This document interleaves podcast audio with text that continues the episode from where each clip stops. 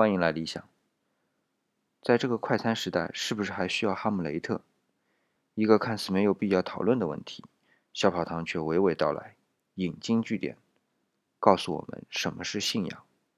好，更多思想陪读，请关注 FM 幺五八六二三七。那接下来就让我们来听听小跑堂是怎么说的。每天五分钟，做你的思想陪读。大家好，小跑堂开始广播了。今天想要介绍一位美国的学者和你认识，他叫迈克尔·桑德尔，是美国文理科学院的院士，哈佛大学政治哲学教授。在哈佛有一堂注册人数最多的公开课，叫“公正”，桑德尔正是这堂公开课的主讲。今天我们来听听他对于娱乐至死的一些观点。桑德尔说：“现在很多人都会关心这么一个问题，在这个人人都在忙着刷微博。”看脱口秀、追肥皂剧的时代，我们依然需要哈姆雷特吗？桑德尔认为，在这个娱乐至死的时代，我们反而更加需要莎士比亚、博物馆、图书馆与诗歌。如果将所有的时间都用于娱乐，我们将会忘记发展自我，甚至于无法发展作为人类所应具备的更为高级的能力。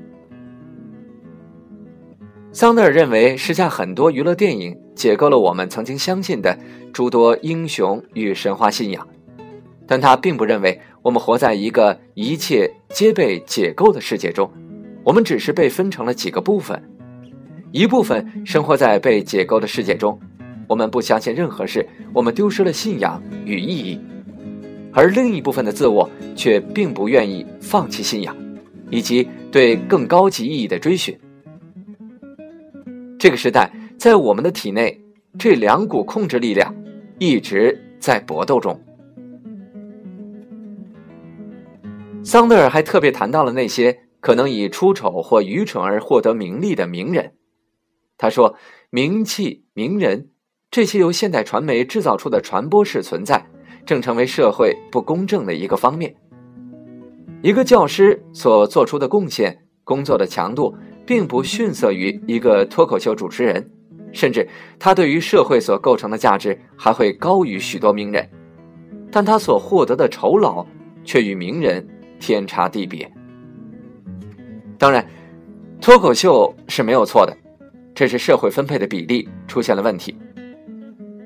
这种比例造就了这样一个问题，就是有许多人不惜一切代价去获取声名，甚或于没有底线。而有些时候，我们享受这样没有底线的结果，我们喜欢在传媒上看到这样的人物和事件，这就构成了一个恶性循环。我们接受了更多低俗的表演，而对于名气的需求又让我们更加浮躁。我们接受了名气所带来的不公，接受了追名逐利者的一切行为，因为名气指向了某种意义上的成功。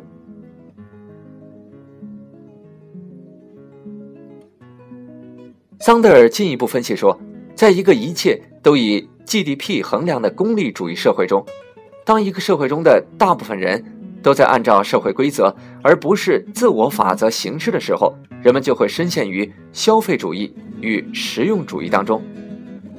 而一个更加完美的人要遵循的，则是源自你内心的法则。当然，这并不是说完全自由的行动就是要摒弃掉一切来自于社会的规则与传统。我们不能够完全无视社会关系，比如家庭、父母、故乡等等，但也一定不能够成为他们的囚徒。其实，桑德尔的这种观点早在很久以前就已经出现过。生于两百多年前的英国著名哲学家约翰·斯图亚特·密尔就曾经说过：“一个出于习俗而做事的人，并没有做出任何选择，他也没有锻炼自己的辨别能力。”没有追求最好，心智和道德与肌肉的力量一样，只有通过使用才能够得到提高。